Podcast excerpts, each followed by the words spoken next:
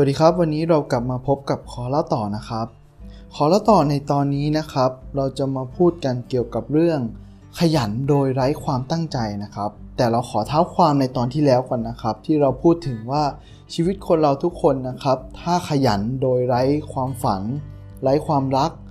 เราเองก็จะเหนื่อยอย่างไร้ความหมายนั่นเองครับสำหรับวันนี้นะครับเราจะมาขยายความต่อกันนะครับ เกี่ยวกับความขยันนะครับ ตอนเด็กๆเนี่ยเราเคยเล่นแบบนี้ไหมครับ เอาแว่นขยายเนี่ยมาส่องใบไม้แห้งนะครับ ในตอนนั้นเนี่ยกว่ามันจะไหม้ได้เนี่ยเราต้องถือแว่นขยายไว้นานมากๆนะครับ อาจจะประมาณสัก 15 นาที สมองของเราเองนะครับก็เช่นกันครับ ต้องใช้เวลานานในการรวบรวมจุดโฟกัสนะครับ อาจจะใช้เวลานานมากกว่า 25 นาทีนะครับ ในการที่เราเนี่ยจะเข้าสู่โหมดในการทำงานได้อย่างมีประสิทธิภาพสูงนะครับ ซึ่งงานวิจัยของคุณกอเรียมาร์กเนี่ยเขาเองยังพบอีกว่า ถ้ามีเสียงรบกวนจากโทรศัพท์ หรือจากไลน์นะครับ หรือจากคนที่คนที่เรียกเรานะครับ และเราเข้าไปเช็ค หรือว่าเข้าไปใช้อุปกรณ์นั้นๆนะครับ มันก็จะทำให้เราเนี่ยมีประสิทธิภาพในการทำงานเนี่ยลดลงถึง 3 เท่านะครับ ในขณะที่เราเนี่ยต้องใช้เวลานานเกือบ 2 เท่านะครับ กว่างานนั้นๆเนี่ยจะสำเร็จนั่นเอง ถ้าเราพูดถึงเรื่องความตั้งใจนะครับ เราก็หนีไม่พ้นเรื่องเกี่ยวกับการโฟกัสใช่ไหมครับ ซึ่งเราจะไม่พูดถึงเรื่องโฟล์หรือการลื่นไหลเนี่ยก็ไม่ได้นะครับ เพราะว่าเราจะได้ยินได้ฟังหรือได้เจอการอธิบายเกี่ยวกับเรื่องนี้อยู่บ่อยๆนะครับไอสภาวะลื่นไหลเนี่ยซึ่งสภาวะลื่นไหลเนี่ยเราจะทำอะไรโดยลืมวันเวลา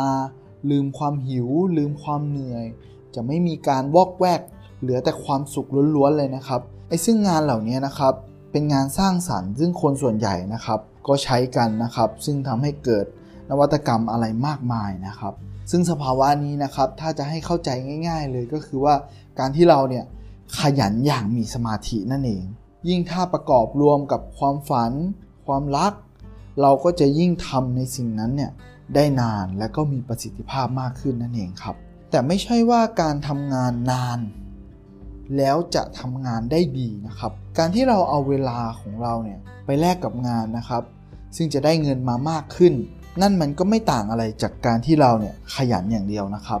เรามาดูตัวอย่างนี้กันดีกว่าครับ ถ้ามีคนสองคนนะครับมาขายสบู่ให้กับเรา โดยมีทุกอย่างเหมือนเหมือนกันเลยนะครับ คนแรกเนี่ยบอกว่ากว่าจะทำสบู่ก้อนนี้ได้เนี่ยต้องใช้เวลาไม่ต่ำกว่า 10 ปีเลยนะ คนที่2เนี่ยเขาก็บอกว่า ใช้เวลาไม่ถึง 10 สัปดาห์เลย ถ้าเป็นเราตอนนี้นะครับ เราจะเลือกซื้อสินค้าจากคนที่ 1 หรือคนที่ 2 ก็คงต้องเป็นคนแรกใช่ไหมครับ เพราะว่าเป็นกว่าจะทำมาสำเร็จเนี่ยต้อง 10 ปี เพราะว่ามันดูมันดูยากมันดูต้องใช้ความอดทน แต่เรามาดูกันนะครับว่า คนแรกเขาบอกว่าเราเนี่ยทุ่มเทอย่างหนักไม่หลับไม่นอน เพื่อจะได้สบู่ก้อนนี้มา แต่แล้วนะครับพอเราลองใช้เนี่ย กับแพ้หรือว่ามีผื่นหรือมีกลิ่นหรือมีอะไรที่ไม่ดีขึ้นมาสักนิดนึงนะครับ ซึ่งกับคนที่2เนี่ยเขาบอกว่าเขาเนี่ยใช้เวลาในช่วงกลางวันนะครับ ซึ่งเขาเองก็ใช้ผลิตภัณฑ์ของเขาเนี่ยทุกๆวันนะครับ มันก็ดี